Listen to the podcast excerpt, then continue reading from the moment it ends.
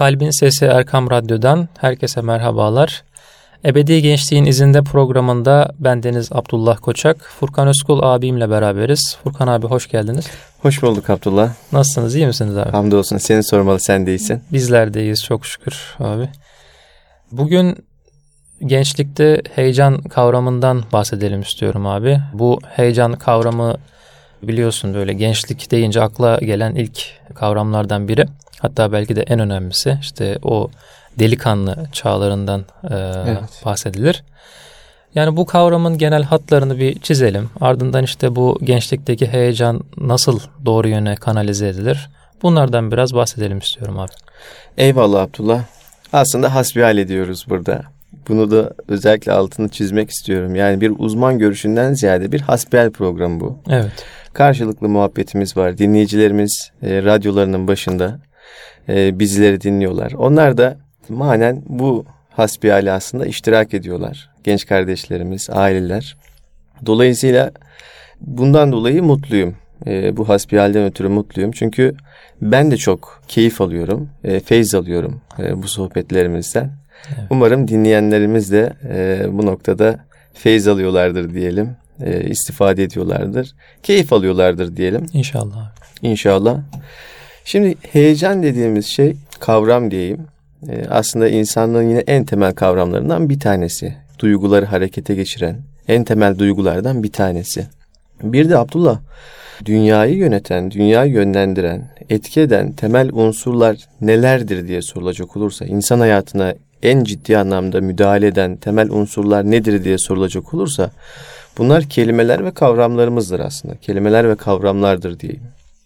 Yani bir hal yaşıyorsundur, anlam veremiyorsundur, işin içinden çıkamıyorsundur. Ama bir kavrama bakıyor iş, bir kelimeye bakıyor. Yani onu tanımladığın zaman işte o anda bir aydınlanma yaşama hali söz konusu oluyor. Öyle değil mi? Evet. Şimdi günümüzde heyecandır, aşktır, şevktir, e, efendime söyleyeyim buna dair olan bizdeki kavramlar bir şeyle ifade edilir oldu. E, motivasyonla mesela. Evet. Öyle değil mi? Ya da ne bileyim hüzündür, gamdır, kederdir, efendime söyleyeyim üzüntüdür vesaire. Bunlar da diyelim stresle. O sanki o kelimenin altına hepsi sıkıştırıldı. Ama hangisi bunların? Evet. Öyle değil mi? Dolayısıyla tek bir kavram yani motivasyon kavramı bu heyecanı anlatma noktasında çok yeterli olmayabiliyor. Ee, ya da ne bileyim işte üzüntü noktasında ya da stres konusunda e, yine aynı şeyi söylemek mümkün. O açıdan kavramları doğru oturtmak, doğru tanımlamak icap ediyor. Tabi heyecan dediğimizde özellikle gençlik çağındaki kardeşlerimiz, dostlarımız için konuştuğumuzda bir insan ömrünün en yoğun olduğu zamanlardan bahsediyoruz. Öyle değil mi? Evet. Yani duygusal anlamda. Bunu geçmiş programlarımızda da konuşmuştuk. Yani onlar duygusal gerilimleri daha yoğun yaşadıkları için e, bir anda heyecan duyma, bir meseleye e, iştiyak duyma, şevk duyma, iştah duyma bunlar çok yoğun bir şekilde gerçekleşebilir. Bunun olumlu tarafları ve olumsuz tarafları e, muhakkak vardır. E, buradan başlayalım sohbetimize. Yani heyecan, heyecanın olumlu tarafları neler olabilir gibisinden. Evet. Gençlikte, gençlerde heyecan, olumlu tarafları neler olabilir gibisinden başlayalım. İnsan hayatı bir bütün olarak değerlendirilmesi gereken bir şey. Yani biz parçaladığımız zaman çocukluk, diyelim ki gençlik, olgunluk ve ihtiyarlık şeklinde böyle bölümlere ayırıyoruz ama benim çocukluğumdan çıkınca sıfırdan bir gençliğe ben adım atmıyorum. Ya da gençlik çağını artık tamamlayıp olgunluk çağına adım attığımda da Abdullah evet. E, bir anda olgunluk çağına da e, ve sıfırdan başlamıyorum. Hepsi birbirini tamamlayan puzzle'lar gibi. Evet. Dolayısıyla bu heyecan meselesi de bunun doğru kontrolü meselesi de aslında temelleri çocukluk çağından atılan unsurlardan bir tanesi. Yani doğru bir şekilde o heyecanı yönlendirebilmek için, yönetebilmek için bunun doğru bir şekilde çocuklukta temelinin atılması gerekiyor. Malumunuz bizde çok irfan yüklü özdeyişler vardır, atasözleri vardır. İşte ağaç yaşken eğilir şeklinde bir evet. atasözümüz var değil mi? Yani ağaç dediğimiz şey yaşken eğiliyor hakikaten. belli bir olgunluğa ulaştıktan sonra onu biçimlendirmeniz çok kolay olmuyor. Dolayısıyla burada o çocukluk dönemini e, özellikle vurgulamak istiyorum. O dönemde hem pedagojik anlamda hem manevi anlamda hem de fiziksel anlamda e, çocukların üzerinde iyi durulması gerektiğini düşünüyorum.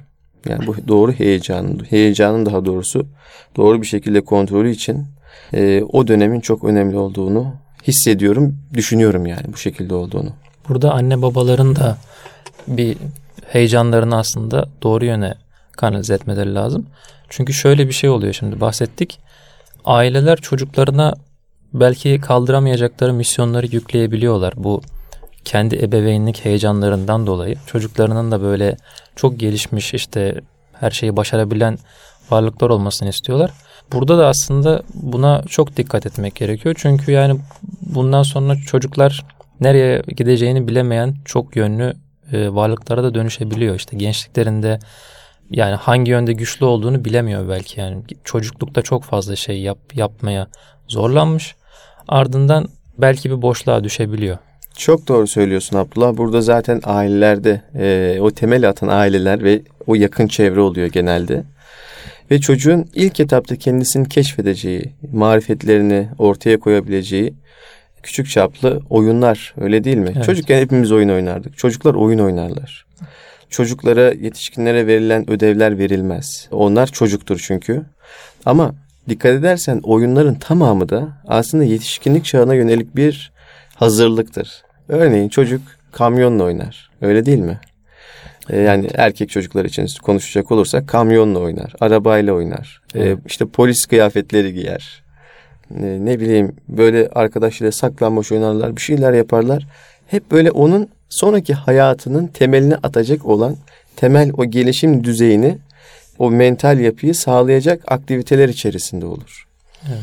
E, bu konuda sen daha fazla bilgi sahibisin aslında çocuk gelişimi üzerine şu an ihtisas yapıyorsun. Evet. Kız çocukları da benzer bir şekilde e, işte bebekler alınır onlara da, beşikler alınır ya da evet. ne bileyim böyle mutfak eşyalarının olduğu diyelim ev vesaire alınır. O, o kendine ait bir dünya kurar orada ve onunla oynar. Aslında sonraki dönemlere yönelik bir kodlamadır bu. Yani onun yapısına uygun bir şekilde, gelişimine uygun bir şekilde bir yapılan bir kodlamadır. Dolayısıyla bu dönem e, o heyecanın da e, aslında oluştuğu, dünyayı tanımaya başladığı, yavaş yavaş neden zevk alıyorum ya da neden zevk almıyorum, neden keyif alıyorum ya da almıyorum şeklinde e, çok küçük de olsa bir şeylere başlangıcın yapıldığı zamanlar. Ama artık ergenlik çağına gelindiğinden itibaren bu heyecan daha bu daha doğrusu e, şöyle söyleyeyim hisler daha da kuvvetleniyor ve bir mesele üzerine yoğunlaşıyor, yoğunlaşabiliyor arkadaşlar. Ama o heyecanın saman alevi dediğimiz bir kısmı var ya, evet. o bir anda parlayıp bir anda sönedebiliyor. Yani heyecanın en başta doğru kontrol edilmesi lazım. Doğru kontrol edilebilmesi için doğru bir bilgi ve bilinç oluşması gerekiyor. Bu gençliğin ilk çağlarındaki arkadaşlar için çok mümkün olmayabilir Abdullah. Ama burada en başta ebeveynlerin ve yakın çevrenin ve e, halkayı birazcık daha genişletecek olursak okuldaki öğretmenin, camideki imamın, efendime söyleyeyim o çevrede bulunan akil kimselerin dokunuşlarıyla mümkün oluyor. Yani çocuk kendisini bu dokunuşlarla keşfedebiliyor. Peki keşfedilmediğinde ne oluyor Abdullah? İşte bu keşfedilmediğinde o gençlik heyecanı, o hakikaten bitmek tükenmek bilmeyen o enerji çok yanlış yerlerde sarf edilebiliyor. Çok yanlış arkadaş çevrelerinin kurbanı haline gelebiliyor. Veyahut da çok yetenekli, çok azimli olan bir gencin bir anda hiçbir şey olamamasına vesile ya da sebep olabiliyor. İşte bu noktada çok hassas olunması gerekiyor. Örneğin bir kıymetli bir eşya aldığımızda onun üzerine titriyoruz. Evet. E, bu noktada çocuklar, gençlerimiz belki üzerine titrenecek, en fazla titrenecek olan kimseler değil midir? Yani bir eşya e, ile kıyas etmiyorum. Eşyadan kat be kat Yani kıyas kabul edilmeyecek Evet. derecede değerli bir varlıktan, varlıklardan bahsediyorum, gençlerden bahsediyorum. Onlara muhakkak çok daha fazla ihtimam gösterilmesi gerekiyor. Tabi bu ihtimamdan kastım da şu değil. Onların etrafına bir duvar örelim, bir çeper örelim ve dışarıyı göremesinler. Yani muhafaza edelim onları şeklinde değil. Onları kendilerini keşfedebilecekleri alanlara doğru yöneltebilmek. Evet. Yani bakıyorsunuz çocuk yazmayı seviyor. Okumayı seviyor. Yani bu çocuğa ak- aksiyon içerikli bir takım aktiviteler önermeyelim? Evet. mesela örnek olarak veriyorum. Ya da bir arkadaşımız yani yerinde duramıyor tabiri caizse böyle her tarafa atlıyor, zıplıyor, bir şeyler yapıyor. Yani bu arkadaş da zorla yani masa başına oturtup oku şeklinde elbette okuması gerekiyor ayrı bir mesele ama onun bir istidadı var. Yani bedensel anlamda bir istidadı var. Ya da diğerinin okuma yönüyle bir istidadı var. Birinin matematiğe yönelik bir istidadı olabilir. Diğerinin işte İslami ilimlere yönelik bir muhabbeti ve istidadı olabilir. Ona göre tasnifin iyi yapılması gerekiyor. Evet. O gözlemin iyi yapılması gerekiyor Abdullah. Sözel bakış açısı güçlü olan bir arkadaşa matematik okutulabilir mi? Okutulabilir. Bitirebilir mi? Bitirebilir. Ama e, örnek veriyorum e, edebiyat okusaydı belki o arkadaşın ufku çok daha farklı bir şekilde Evet. şekillenecekti. Bunların e, en başta dediğim gibi ailelerin nezaretinde tespitinin yapılması, bu bilgilerin öğretmenlerle, örnek veriyorum camideki imamla yani çevre yakın çevrede bulunan imamla paylaşılması, ilgili yerlerle paylaşılması ve bunun nasıl geliştirilebileceğiyle alakalı bir yol haritası çizilmesi gerekiyor diye düşünüyorum Abdullah. Yoksa gençler heyecanını dediğim gibi farklı kulvarlarda kaybedebiliyorlar. Benim bu bahsettiğim hadise biraz daha steril bir hadise. Yani daha temiz bir bakış açısıyla ele Evet. aldığımız bir hadise. Bir de şunu düşünelim. Bir genç düşün. İçinde bir heyecan var ve bunu bir yere sarf etmek istiyor. Bir yerde kullanmak istiyor. Hiçbir yönlendirmenin yapılmadığı bir ortamda. Hiçbir şekilde tamamen daha doğrusu çevreye bırakılmış, rüzgar ne tarafa eserse o tarafa doğru giden arkadaşlarımız, o gençlerimiz Allah muhafaza çok daha farklı noktalara gidebiliyorlar. Bugün haberleri açarken üzülüyoruz doğrusu. Yani bir endişeyle açıyoruz haberleri. Çünkü üçüncü sayfa haberleri artık genç kardeşlerimizle maalesef doluyor. Ee, onlarla alakalı haberler veriliyor. Bunlar bizi derinden yaralıyor ve üzüyor Abdullah.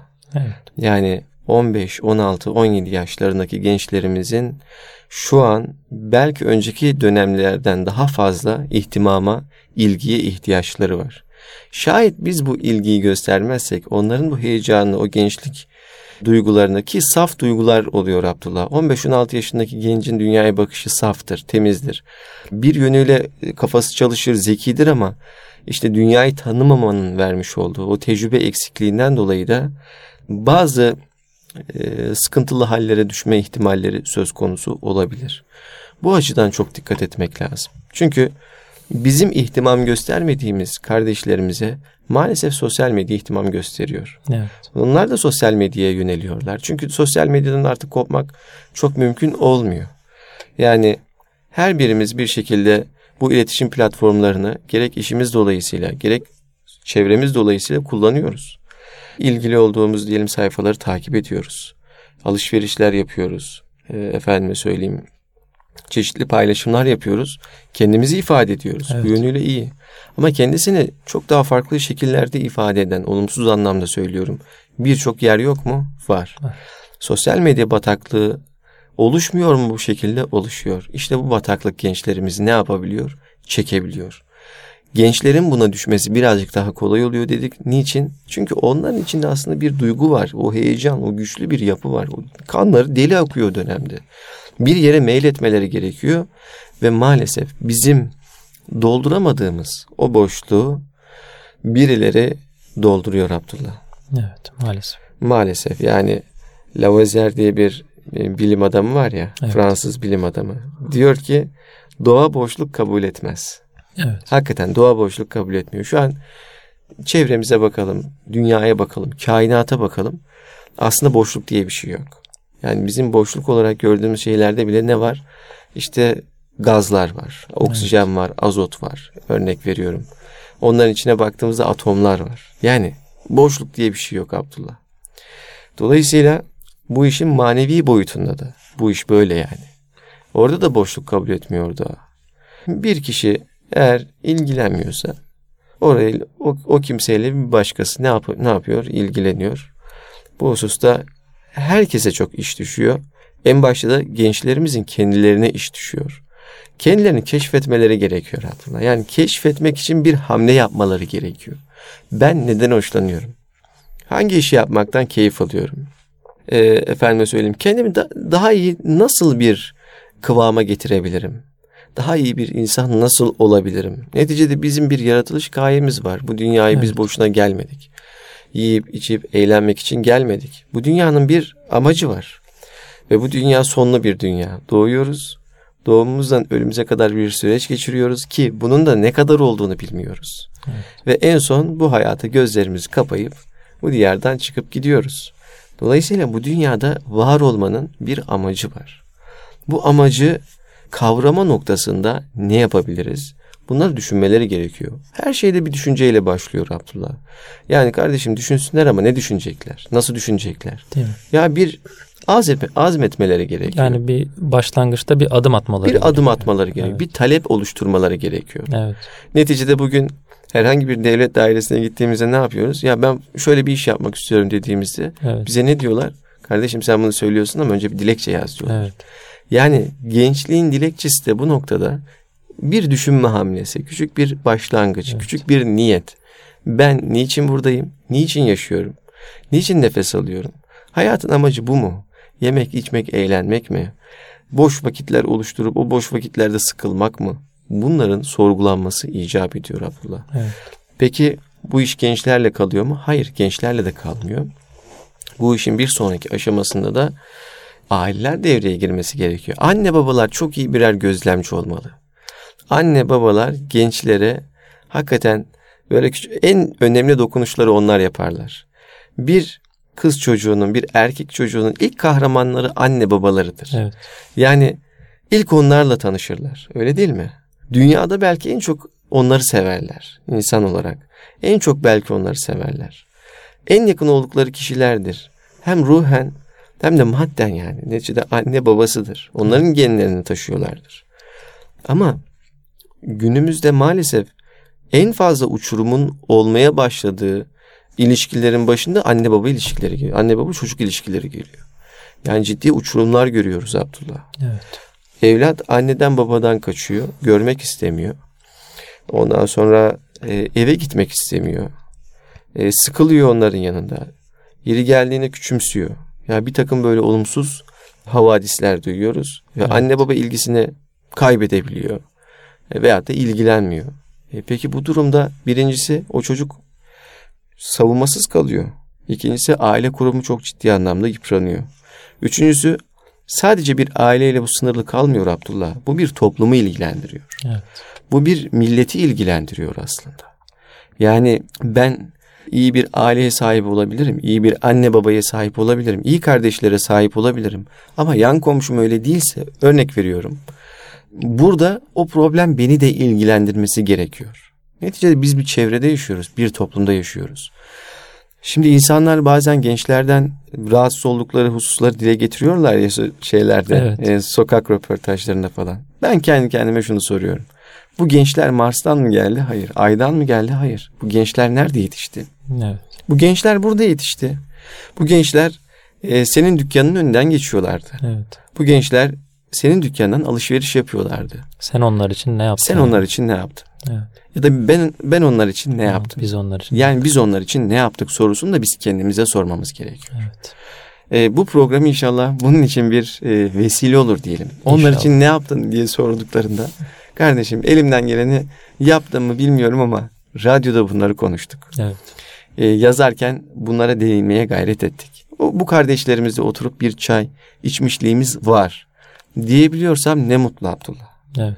Onun haricinde çok fazla diyecek bir şey yok. Hakikaten bir seferberliğin başlaması gerekiyor. Bir ki bu seferberlik de böyle dört bir koldan sistematik bir şey değil. Herkes ne yapabiliyorsa evet. yakın çevresinden oradan buradan böyle toplasın gençlerle bir muhabbet, bir sohbet, bir çay içmek. Ya çok zor şeyler değil Abdullah. Evet. Burada istersen abi bir ara verelim. Eyvallah kardeşim. Ee, İkinci bölümümüzde inşallah daha ayrıntılı şekilde neler yapılabilir konuşuruz. Hay hay. Ebedi Gençliğinizin de programına kısa bir ara verelim. İkinci bölümde inşallah daha ayrıntılı şekilde bu konuları konuşacağız. Huzur bulacağınız ve huzurla dinleyeceğiniz bir frekans. Erkam Radyo, Kalbin Sesi. Erkam Radyo'nun kıymetli dinleyicileri, Ebedi Gençliğinizin de programımıza kaldığımız yerden devam ediyoruz inşallah. Heyecan konusunu konuşuyoruz. Gençlerde heyecan, gençlikte heyecan, işte toplumun gençlikteki heyecanı nasıl yönlendirebileceği ile alakalı meselelerden bahsediyoruz. Ee, geçmiş programlarda konuşmuştuk. Peygamberimizin güzel bir hadis-i şerifi var. Din nasihattir diye. Biz tabii ki bir nasihat programı değiliz fakat sunmuyoruz. Fakat yani gerektiği yerde de nasihat verilmeli diye düşünüyorum Furkan abi. Yani, Evet yani burada hasbihal ediyoruz. Yeri- Evet. Yeri geldiğinde nasihatler de oluyor. Evet. Karşılıklı birbirimize, dinleyen genç kardeşlerimize ama bizimkisi bir sohbet programı. Yani Evet. bir hasbihal programı diyelim. Şöyle çaylarını alıp genç kardeşlerimiz radyonun başına geçseler umuyorum ki Evet. sıkılmazlar Abdullah. Tabii gençler heyecanı nasıl yönetecek, e, neler yapacak diye başladık. Evet. Bu bölümü de inşallah ona ayıralım dedik. İnşallah. Bu işte uzman e, gençlerle uzun yıllar çalışmış, onlara dokunmuş. Vefatında da birçok gencin gözünden şöyle bir damla yaşın aktığı bir isim var. E, yakın zamanda da iki gün önce de e, vefat yıl dönümüydü. Haluk Dursun hocamız. Evet. Allah kendisine rahmet eylesin. İki sene önce e, bir trafik kazasında hayatını kaybetti. E, Mevlam rahmet eylesin. Amin. Ee, önemli bir isimdi Abdullah. Gençlere çok ihtimam gösterirdi. Ee, onlarla hasbihal ederdi ve gençleri yetiştirirdi. Yetiştirdiği gençlerden tanıdıklarımız oldu. İyi bir organizasyon becerisine sahipti. Ee, bir takım böyle özellikleri var. Tarihçi ve bürokrat olması yönüyle de e, önemli, kıymetli eserler ortaya koydu. İstanbul'a farklı bir sevdası vardı Evet. e, Haluk Dursun Hoca'nın. Tüm bunlar hepsi bir araya konulduğunda böyle değerlendirildiğinde hakikaten yeri kolay da olacak bir hoca değil. Ee, Mevlam tekrardan rahmet eylesin. Ben de bugün onun gençlere yönelik olan tavsiyelerini dilerseniz sizlerle paylaşmak istiyorum. Ee, Haluk Hoca diyor ki gençler için bir merakınız olsun diyor. Yani bir konu üzerinde düşünün bir merak sahibi olun diyor. Güzel sanatlarla ilgili bir merakınız olsun. Şiir yazamasanız bile ezberleyin diyor. Evet. Çok önemli bir şey aslında. Yani şiir yazmak bir marifet ister. Bir yetenek ister. Eğer yazamıyorsan bile diyor ona dair bir kültürün olsun diyor. Merakın olsun, güzel sanatlara ilgin olsun, şiire ilgin olsun diyor. Birinci bölümde konuştuk ya işte Evet. kavram meselesinden. Yani Evet. kavram geliştiriyor aslında o Evet, aslında ezberlemek. Dediğin gibi e, kelime dağarcığımız arttığında kavramları çok daha rahat bir şekilde buluşturabiliyoruz. Çok daha güzel bir şekilde anlamlandırabiliyoruz. Yaşadığımız hali ve yaşanılan hali. Evet. Hem kendimizi hem kendimizin dışındakileri e, çok güzel bir şekilde ne yapabiliyoruz? Anlamlandırabiliyoruz. Aslında insanların böyle işin içinden çıkamadıkları, büyük sorunlar yaşadıkları meselelerin başında bu geliyor. Abdullah. Yani bakıyor bir problem yaşıyor. Konuşarak çözülebilecek bir problem. Ama kelime yok. O kavram yok. Bir taraftan da hırslanıyor. Yapacak bir şey yok. En Evet. son çare kavga oluyor. Allah muhafaza. Evet. E, bu açıdan konuşarak anlaşmak, e, meseleleri anlamlandırmak için hakikaten e, bu bahsetmiş olduğum mesele çok önemli. Diğer bir tavsiyesi gençlere soru sorma alışkanlığı edinin diyor hoca. E, doğru adama doğru soruyu sorun. Bizim millet bilmiyorum demez diyor. Evet. Böyle bir hasletimiz var aslında. Yani her konuda her şeyi konuşabiliyoruz yeri geldiğinde. Ama soru sorma alışkanlığı çok önemli. Doğru soru doğru kişiye sorulmalı. Bu da çok önemli Abdullah. Evet. Yani doğru soruyu yanlış kişiye sorduğumuzda ya, ya da yanlış soruyu doğru kişiye sorduğumuzda o bizi doğru yola iletmez. Evet. Peki bunu nereden bileceğiz? Sorumuzu biz önce kendimizde bir tartmamız gerekiyor. Peki doğru soru olduğunu nereden bileceğiz dedik. Doğru soru olduğunu nereden bilebilmek için e, önce kendimizi tartmamız lazım. Gönül dünyamızda, zihin dünyamızda karşılık buluyor mu bu soru?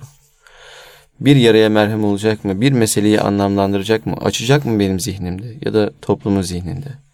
Eğer kanaat getiriyorsak ikinci olarak doğru kişiyi nereden bulacağız? Bununla alakalı da uzmanlıklara güvenmek lazım Abdullah. Evet. Yani bu alanda iyi olan kişiler e, ya şu an enformasyon çağındayız. E, bir tuş kadar yakın bize herkes Evet. ve her şey. Dolayısıyla uzmanların, önemli isimlerin, yazarların, çizerlerin artık neyse e, maillerine yani iletişim adreslerine ulaşmak çok zor değil. Telefonunu bulamıyorsak bile mailleşebiliriz. Mail atabiliriz.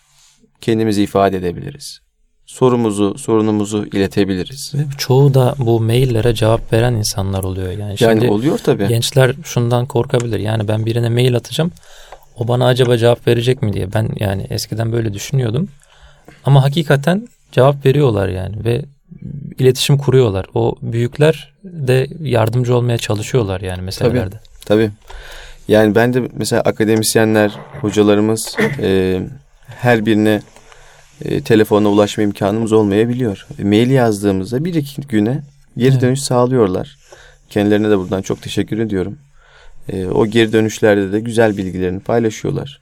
Bir program organize edeceksek durumlarını bildirebiliyorlar. Yani şunu demek istiyorum. O geri dönüşler sağlanır. Evet. O açıdan soru sormaktan korkmamak lazım. Doğru adamı aramaktan korkmamak lazım. Ve bulduğumuzda da iletişime geçmekten korkmamak lazım. Bir diğer önerisi Haluk Hoca'nın öğrenmeye doymayın. İşi, konuyu sadece ehlinden dinleyin. Uzman görüşüne önem verin. Az önce bahsettiğimiz şeyi söylüyor Evet. hoca. Kesin karar vermeden önce şüphe edin diyor. Şimdi şüphe bizim bir önceki programımızın konusuydu. Evet. Ve şüphe dediğimiz şey aslında özünde çok olumsuz bir şey değil demiştik. Yani olumsuz bir şey değil. Şüphe bizi doğruya götürür. Doğru bir şekilde şüphe edersek bizi doğruya götürür. Evet. Dolayısıyla bir kanaat oluşturmadan önce şüpheli olmak lazım. Her şeyi doğrusuyla, yanlışıyla, artısıyla, eksisiyle tartmak lazım. Ve en sonunda kalbimizin, gönlümüzün ve aklımızın uyuştuğu bir noktada kanaatimizi getirdikten sonra da harekete geçmek lazım. Ya o hususta bir kanaati o, oturtmak lazım, içselleştirmek lazım. Bu açıdan o da önemli.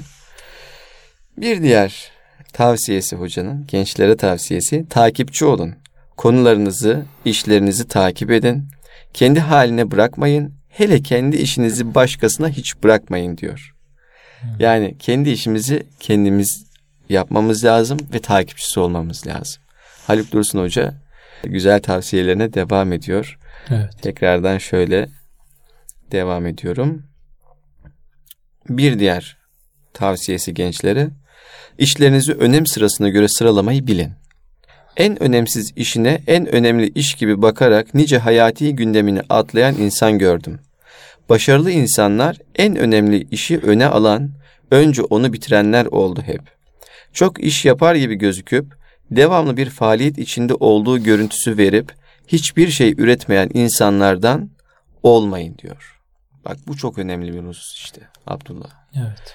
Bizler sorumluluklarımızdan kaçmak için zaman zaman önemsiz görünen işlerin peşine kendimizi takabiliyoruz. Bir sorumluluğum var. Onu bastırmak için başka önemsiz işlerin peşine kendimizi heba edebiliyoruz. Buna gerek var mı? Aslında yok. Öncelik sırasına göre her şeyi Evet. netleştirdikten sonra o sorumlulukları yüklenip yaşanılması gerekenle de yüzleşmek. Bu da çok önemli. Bunlar cesaret istiyor. Ee, hocanın buradaki tavsiyesine ben naçizane küçük bir ekleme de yapmak istiyorum. Cesur olmamız gerekiyor Abdullah. Yani bu işlerimizi önem sırasına göre e, tertip ederken bu noktada cesur olmamız gerekiyor. Ve sorumluluk almaktan ve aldığımız sorumluluğun getirileriyle de yüzleşmekten ne yapmamak gerekiyor? Çekinmemek gerekiyor. Evet. Sorumluluk alırken de yani karıncaya diyelim deve yükü yüklenmez. Evet. Öyle değil mi? Yani onu da biz kendimiz tartacağız. Bu sorumluluğun altından ben kalkabilir miyim, kalkamaz mıyım? Orada da çok böyle e, gözü karartmanın da çok anlamı yok. Her işin altından kalkarım. Sorumluluğumu üstüme alıyorum ve ben bu işi başarırım deyip de böyle bir cesur pozların içerisinde de girmenin çok bir anlamı var mı? Bence yok diye düşünüyorum. Burada şöyle bir ekleme yapılabilir abi. Kavramların daha iyi anlaşılabilmesi için e, bir önem ve öncelik e, olması gerekiyor. Yani önemli işler ve öncelikli işler. Diyelim ki işte çok önemli bir işimiz var. Ama işte namaz vakti daralıyor. Yani öncelikli işimiz bizim namaz kılmak olmalı. Evet, evet. Yani önemli işimizi daha sonrasında yapmalıyız. Yani böyle de bir kavramın oturması için söylenebilir. Eyvallah çok güzel söyledin Abdullah. Önem ve öncelik bu da önemli bir şey oldu benim Evet. için. Çünkü bizler önemli olanla öncelikli olanı, önemsiz olanları e, zaman zaman aynı kefenin içine koyup Evet. şöyle sallıyoruz. İçinden çıkarttığımız bir şey varsa hemen onun peşine gidebiliyoruz. Aslında dediğin gibi. O sıralama olduğu zaman insan hayatta düzene giriyor. Evet. E, bakışta netleşiyor. Önünü görmeye başlıyor. Ve ne yapacağını bilir hale geliyor. Aslında o kaygının, stresin daha ileriki boyutlardaki o depresyonun da depresyonun da önüne geçmiş oluyor. Değil mi? Evet. Yani bunların hepsi aşama aşama. Neticede kaygı stres doğuruyor. Stres diyelim ki daha sonra mental rahatsızlıkları, ruhsal rahatsızlıkları beraberinde getirebiliyor. Onun için planlı, düzgün ve kendimize ait bir hayatımızın Evet. olması gerekiyor Abdullah. Bir diğer tavsiyesi Haluk Dursun Hoca'nın danışın diyor. Önce aklınıza, sonra gönlünüze, en sonunda da sizi hesapsız, kitapsız, menfaatsiz, gönülden seven büyüklerinize danışın. Sizden daha tecrübesiz, dünya görmemiş, bir iş bitirmemiş, bir başarı göstermemiş insanlara danışmayın. Ama mutlaka şuna da dikkat edin ki danışacağınız kişinin soracağınız işle ilgili doğrudan bir menfaati olmasın. Size göre değil, kendi çıkarına göre tavsiyede bulunmasın. Evet. Çok önemli son söylediği. yani. Gerçekten önemli. Yani Kur'an-ı Kerim'de de buyurulur ya, işi ehliyle Evet. istişare edin. İstişare mekanizması bizde aslında dini bir anlama da sahiptir. Evet. Ve herkesle istişare de edilmez Abdullah. İşi bilen e, ve hocanın burada bahsetmiş olduğu şekilde o işten menfaati olmayan, bizden de menfaati olmayan kişilerle istişare edilir. E, ve bu istişareler neticesinde de çıkan karara ne yapılır? Saygı duyulur ve Evet. o karar icra edilir. Yani istişarede aslında bir yönüyle maksat da budur. E, ben herkesten dinleyeyim ama kendi bildiğimi yapayım değildir istişare. Evet. Ben bir işe başlayacağım. Bir şeye niyetim var. Bu niyet doğrultusunda istişare edeceğim. Evet. Bu istişareden çıkan kararı Rabbim hakkımda hayırlı eyle Evet. deyip o istişare edilir ve ardından da çıkan karar, istişareden çıkan karar uygulanır. Evet. Şimdi bazen görüyoruz ya istişare ettim diyor adam. Ama diyor arkadaş diyor işin içinden diyor çıkamadık diyor. Ama diyor yapmam gerekiyormuş diyor yani istişare etmiş. Evet. İyi de kimle yaptın istişareyi? Yani O işin ehli miydi? o işin ehli miydi, değil miydi? Evet. Yani düşünsene e, diyelim e, ticaretle ilgili bir hususta ticaretle ilgili bir hususta hiç hayatında ticaretin yanından geçmemiş bir adamla sen istişare edersen o da en son okuduğu köşe yazısına göre sana akıl vermeye kalkarsa işte o zaman o, o istişare olmuyor. Evet. O bir fikir alışverişi olmuyor. Yani ticaretle alakalı bir meselede. Kiminle istişare edersin? Ticaret yapan bir dostunla istişare edersin. Bir arkadaşınla samimiyetinden emin olduğun biriyle istişare edersin. Ve onun neticesinde öyle değil mi? Evet. Ee, bir şey yaparsın. Ya da okul konusunda. Şimdi gençler tercih dönemleri vesaire rehberliğe ihtiyaç duydular. Evet. Bu konuda örnek veriyorum ben seneler önce üniversiteyi bitirmişim. Şimdi bana gelseler sorsalar benim zamanımdaki sistemle şu anki sistem çok Evet, farklı. değil Hatta geliyorlar bana soruyorlar. Abi diyor işte örnek veriyorum şu an tam verdiği rakam aklımda değil ama 350 puan diyor aldım diyor. Ya bu noktada diyor şöyle şöyle şeyler düşünüyorum. Şuraya başvurmayı düşünüyorum diyor. Olur mu abi sence falan diyor. Kardeşim ben bilmiyorum bunu. Evet. Çünkü 350 puan neye tekabül ediyor hiçbir, hiçbir bilgim yok. Bizim zamanımızda bu puanlar çok daha e, nasıl diyeyim daha farklı hesaplanıyordu. Evet. Han puan vardı, okuldan aldığımız bir puan vardı. Evet. Onlar karışırdı. Sonrasında tek sınava girerdik. Evet. Bizden sonra iki sınava girmeye başladı arkadaşlar vesaire falan. Yani sistem çok farklıydı. E, şimdi bunu bilen kimdir? Daha yeni üniversiteye başlamış, bir sene geçirmiş ama bu sistemde de yoğrulmuş birisidir öyle değil mi? Yani Evet. yeni üniversiteye başlayan ya da bu işin rehberlik kısmında olan hocalardır. Evet. İşte etüt merkezlerinde, okullardaki hocalar bu işi bilirler. Bunlara danışmak lazım. Ben bu noktada iyi bir istişare ortağı değilim. Evet. O konuda işi ehline bırakmak lazım. İşinde ehil bir istişare ortağı. Bu, tabir çok hoşuma gitti yani o yüzden Evet. tekrar etmek istedim. Tabii tabii. Bir istişare ortağımız ol- olacaksa eğer o işin ehli olmalı. İşin ehli olması lazım. Evet. Aynen öyle. Diğer bir tavsiyesi Haluk Dursun Hoca'nın zamanlama konusunda dikkatli olun. Planlı, programlı, zamanlı çalışmak kadar iyi zamanlama yapmak da çok önemlidir. Evet. Yani zamanlı çalışmadan önce onu ayarlamamız da çok önemli. Yani gerçekçi, doğrucu, sahici bir planlama, programlama ve işe yarar bir şey olması lazım. Gün 24 saat. 20 saatini diyelim planladık ve çalışıyoruz. Ama 20 saatte alacağımız verim bizim 2 saatte alacağımız bir verim kadarsa Evet. 18 saati biz boşuna harcamış oluyoruz Abdullah. Öyle değil mi? Evet. daha doğru bir stratejiyle bana kalırsa günü daha güzel bir şekilde planlayıp ona göre daha fazla verim elde edilebilir.